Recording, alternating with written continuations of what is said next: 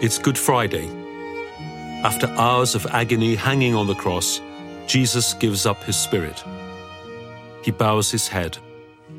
Three years of extraordinary ministry have ended in apparent failure and in death.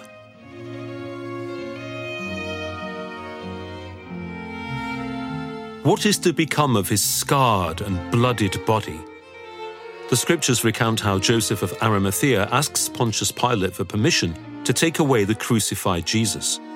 He's accompanied by Nicodemus, who helps him to bind the body in linen cloths after embalming Jesus with myrrh and other spices.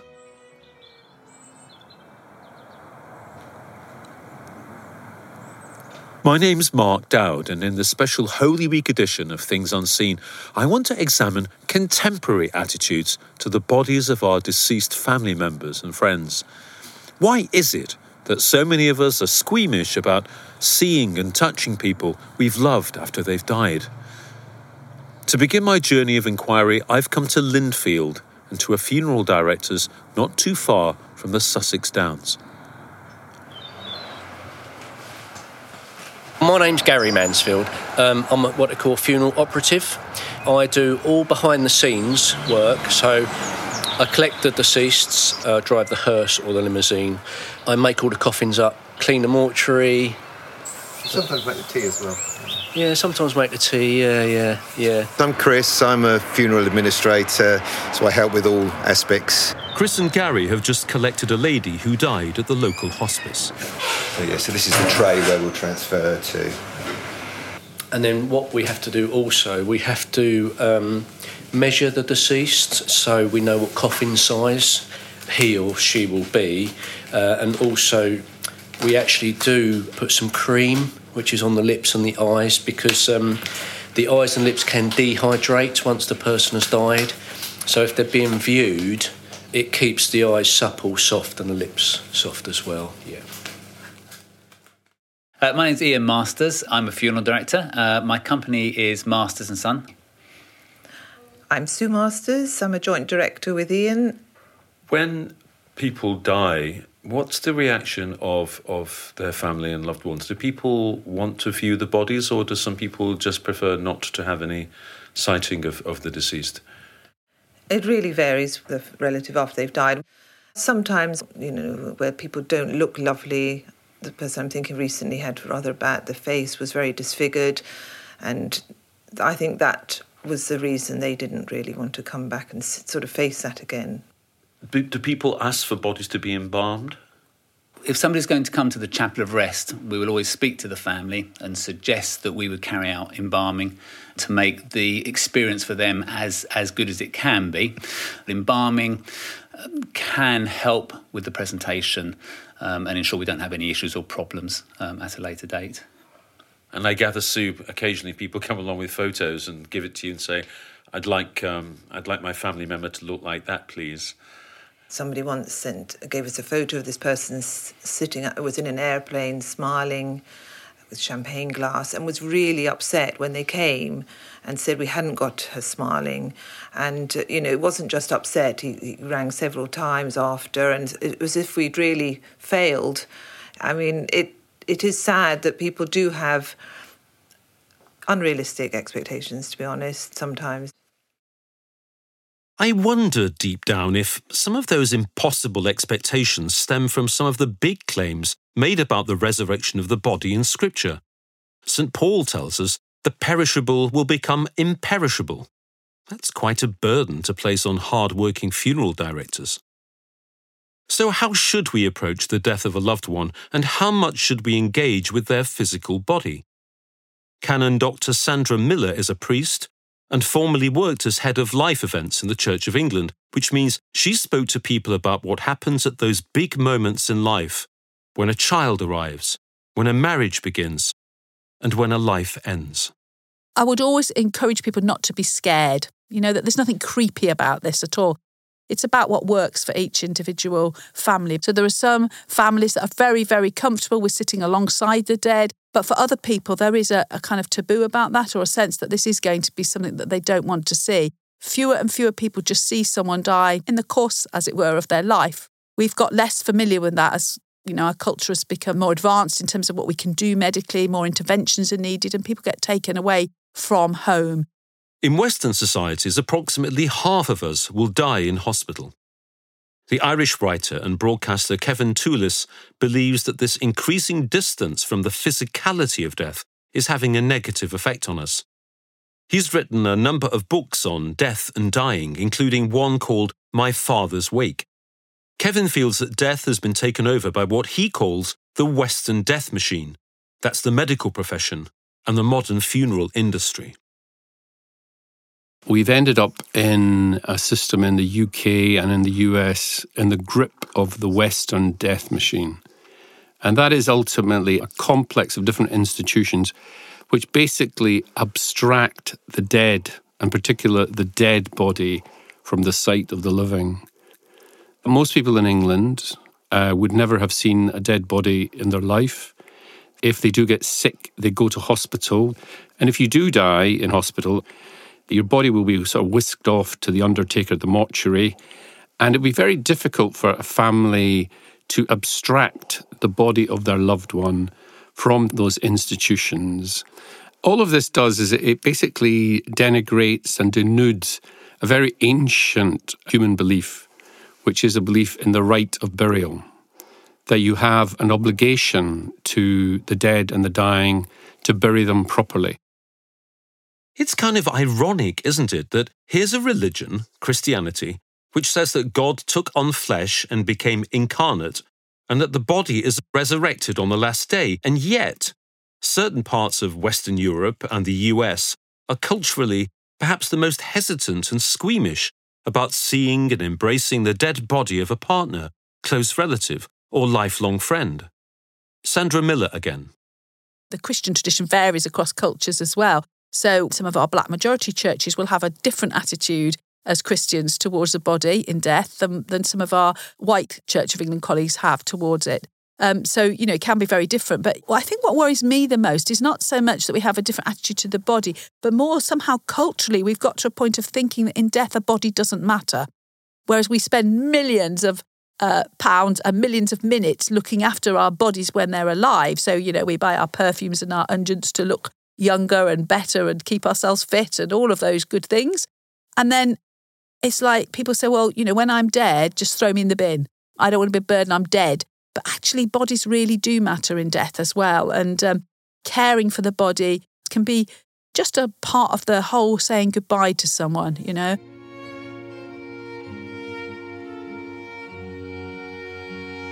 The importance of caring for the flesh of the dead as part of our farewell to them explains why we have burial rites, which date back to our oldest ancestors. For the ancients, Kevin Toolis explains, the wake was a kind of threshold, a liminal space between the world of the dead and the world of the living.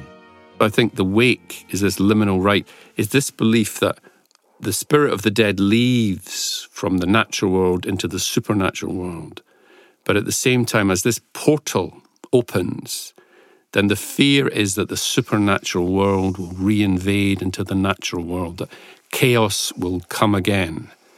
So there is that sense, I think, in, in a wake that you're there in the night, watching over this dead body, going through this solar cycle, making sure that the spirit of the dead can safely depart into the afterlife.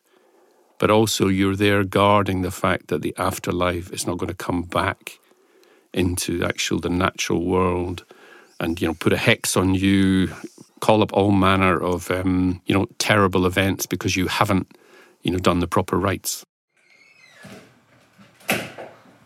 so once we've dressed this lady we will put her in her coffin and put her into the chapel of rest okay Thank you.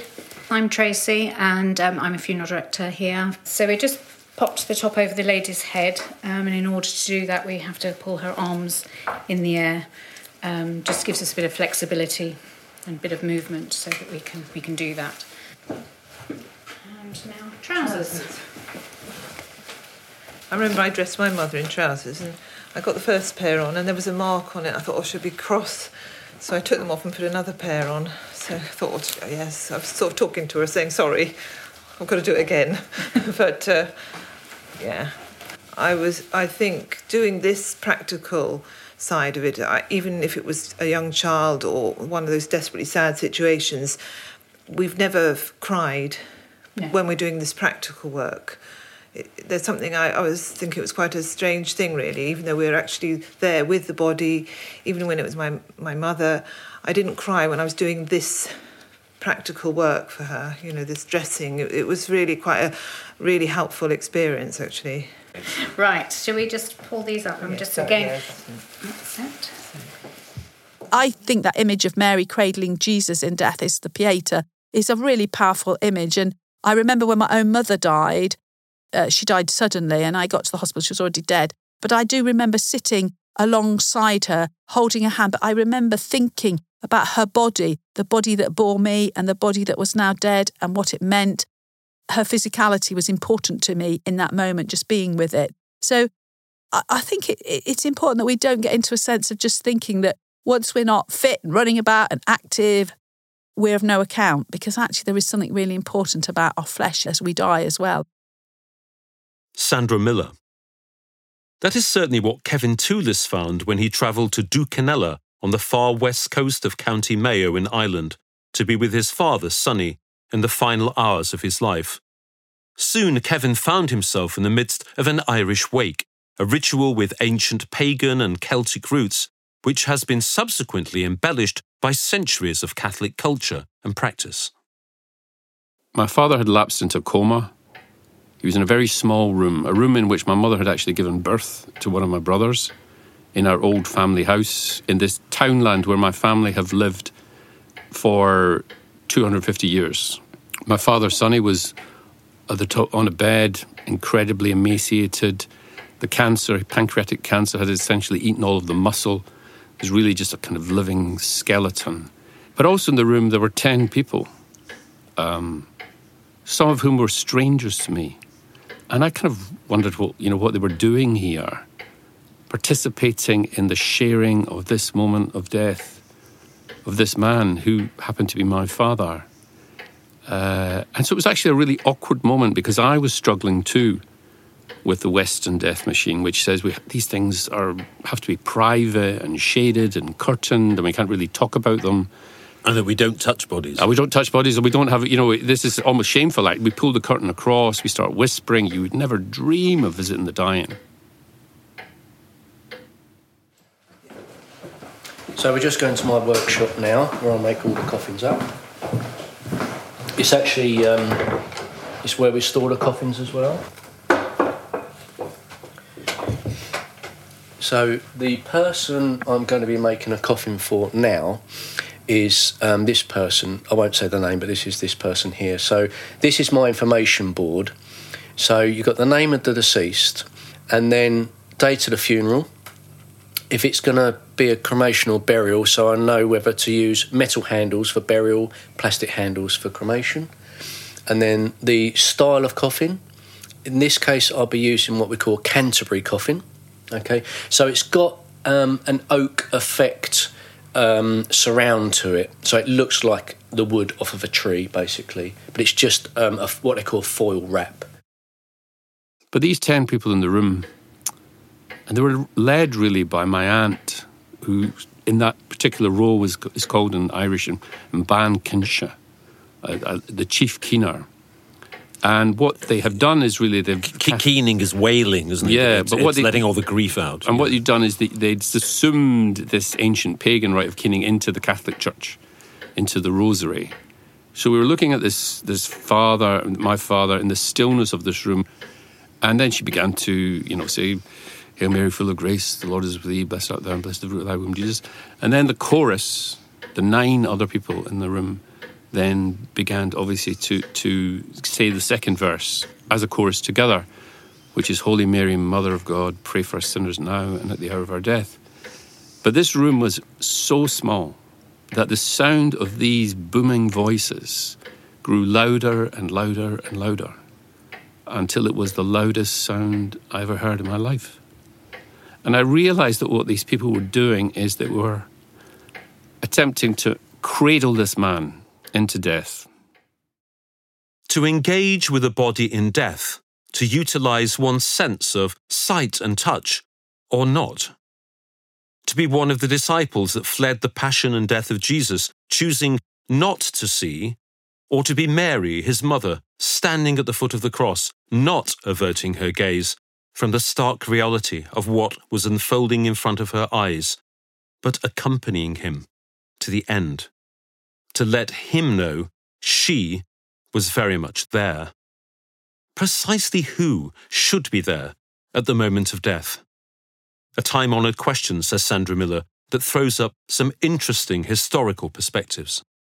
In the past, and I'm talking the long past here, for many people it would have been the midwife who was there dealing with a dead body. A midwife would have been called in to be alongside the body to lay out the dead body. The women in the family might have washed the body, put the coins on the eyes, done all those things. These are women who were familiar with the physicality of both birth and death. And I always find it quite interesting that we use the word labour for bringing into life. And we also often use the word labour to describe people's breathing when they get near the end. You're labouring for breath at the beginning of life, you labour for breath at the end of life. And they repeated the rosary again and again and again. Um, and at the end of it, um, actually, my father didn't die. he took uh, another 24 hours. I remember in the, in the same day, then in the afternoon, um, a very healthy friar tuck, like Catholic priest, arrived uh, let's say, quite kind of full fleshed, and looked at my father as a farmer might look at a kind of cow in labour, and looked at him and said, "Oh, he's got a few more hours left in him yet." and uh, I was completely outraged and wanted to punch him, but it turned out to be right. And there was also sort of casualness um, in just this intimacy with death. There was nothing particularly special. So I'm just stapling now, we have to put in a, a waterproof lining um, because unfortunately the body can leak fluid. Um, so we have to put in a liner because otherwise, because it's only wood, it's chipboard. If the person was leaking, um, then it could go through to the wood, and it, you don't want that because when you put it on your shoulder, it would just be soggy.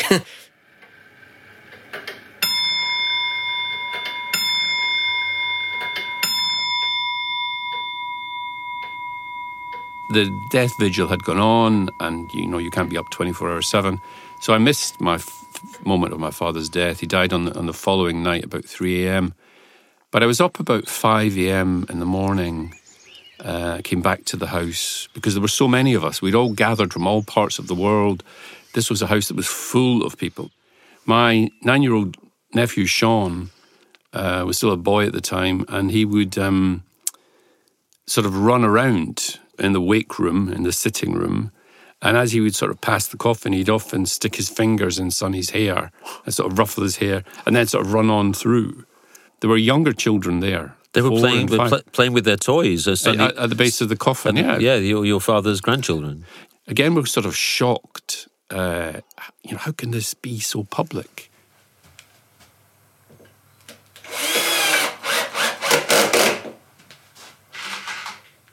So that's the first handle done already, so it's quite quick. Um, basically, the plastic handles are um, for cremation only, not for burial. Because sometimes you can get what we call family bearers, so they don't always want the company to carry the deceased wherever. But we always advise them not to use the handles because they are plastic. Uh, some, obviously, you get different sizes with people. Some people are very light, some people are very heavy. So we always just say they're just there for decoration.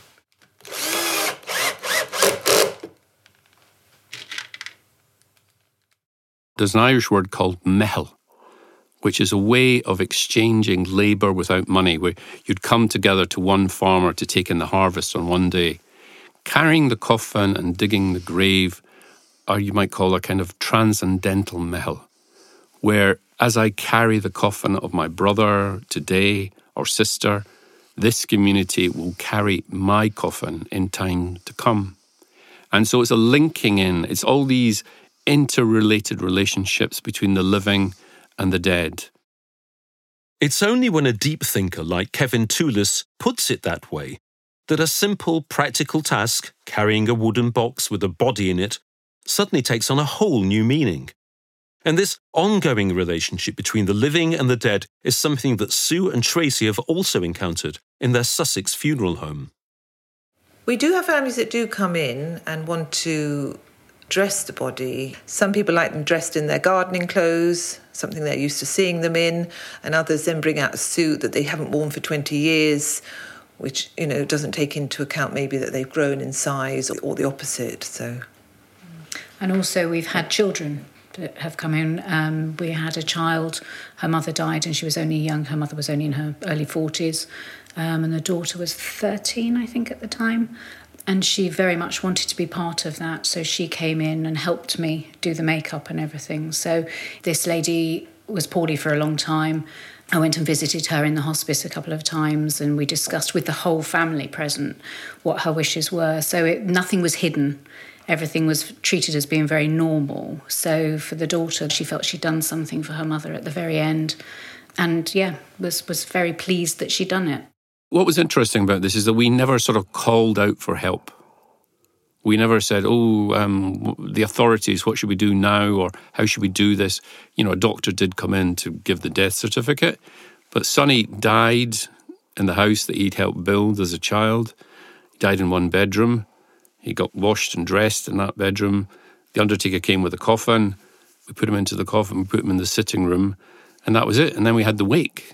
And we didn't, as I say, it was so different from England, where you say, What do I do now?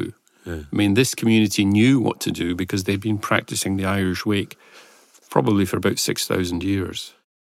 The Irish wake, a quite literally hands on approach to embracing the physical reality of death.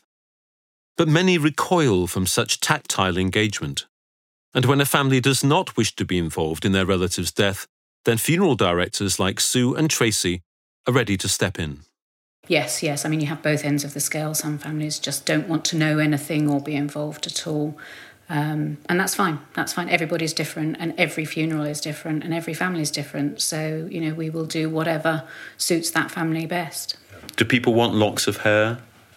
Yes, quite often they want locks of hair, or they use the locks of hair to make the jewellery. They can make diamonds from the locks of hair. So there's a lot of trying at the time. There seems to be trying to hang on to something small that you can then do something in the future with.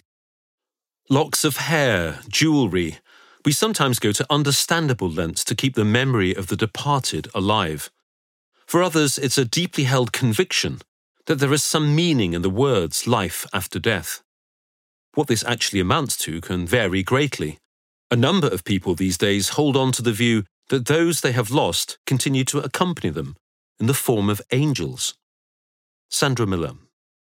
I think people draw a lot of hope from the idea of some way of thinking that the person they have cared about is still around. Many of us will have been in churches, often in the middle of winter, and uh, the classic is a butterfly appears, and people go, "Oh, you know, she's with us." It's a sign she's well. Whereas actually, what we we really know is the butterfly was sleeping and the heating's been turned on, and the butterfly's woken up. Robins are another one. Feathers, all sorts of things. Angels is a fairly recent one. Scripturally, angels are different from human beings. Christians don't believe that people become angels. So I always think the interesting question to ask someone who says, you know, I, I think granddad's a star or an angel or whatever is, tell me why that's important to you. Why are you thinking that? Because then I can begin to hear what it is that's happening, what their questions are, what their yearning is, what their grief might be, rather than saying, oh no, that's a weird idea, we don't believe it. But just why is that important right now that you have that hope?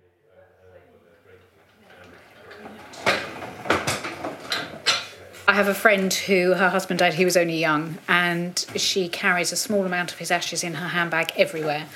Um, but the rest she has, and she takes them to bed every night. So, yeah, everybody's different. I was a associate chaplain on a special care baby unit, and uh, I've been able to be alongside people in that terrible moment when a baby is born without life, without taking a breath. And I've sat with families, and one of the most precious memories I have is of holding someone's child and being able to somehow embrace them And as I held them, reflecting the fact that God's love is holding them as well. And that holding of things is such a gesture of love for most of us and comfort that being able to do that, to hold someone in death, as I go back to the, the image of the Pieta, Mary holding Jesus, is such a gesture of, of our great love and behind that, God's great love. In the West, those who profess the deepest Christian convictions are certainly fewer in number than, say, 50 years ago. But for those who do believe, there is no greater hope of being held in God's love than the empty tomb, the bold claim at the heart of the Easter story that death is not the final word, that there will be an end to suffering. It is a window, a portal, through which we must pass to savour the promise of timeless eternity.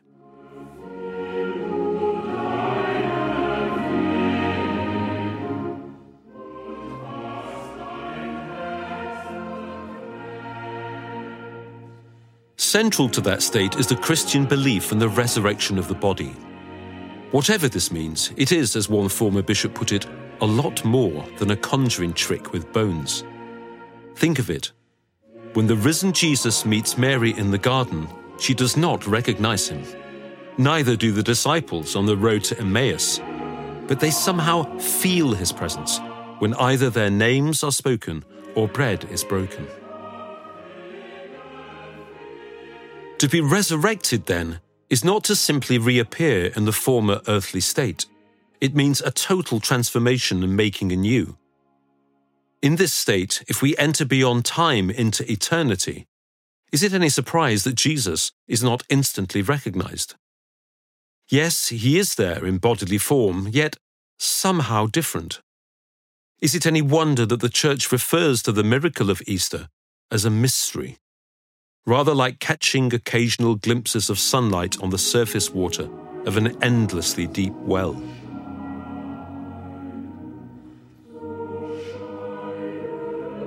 My name is Mark Dowd, and you've been listening to Things Unseen from CTVC. We will leave the last words to Kevin Toolis, who recalls his father's standing up to the inevitability of his own mortality. I think even for those who are, you know, incredibly religious, um, there is obviously still a fear around death, and at, at, moments my father did feel fear. It's you know perfectly human, and but he never shied away, and neither did his community shy away from the imminence of his death. In a way, he sort of stood up on the shore, looking at the far horizon, seeing it coming, not running towards it, but waiting for it, like the tide to sort of come in and engulf him.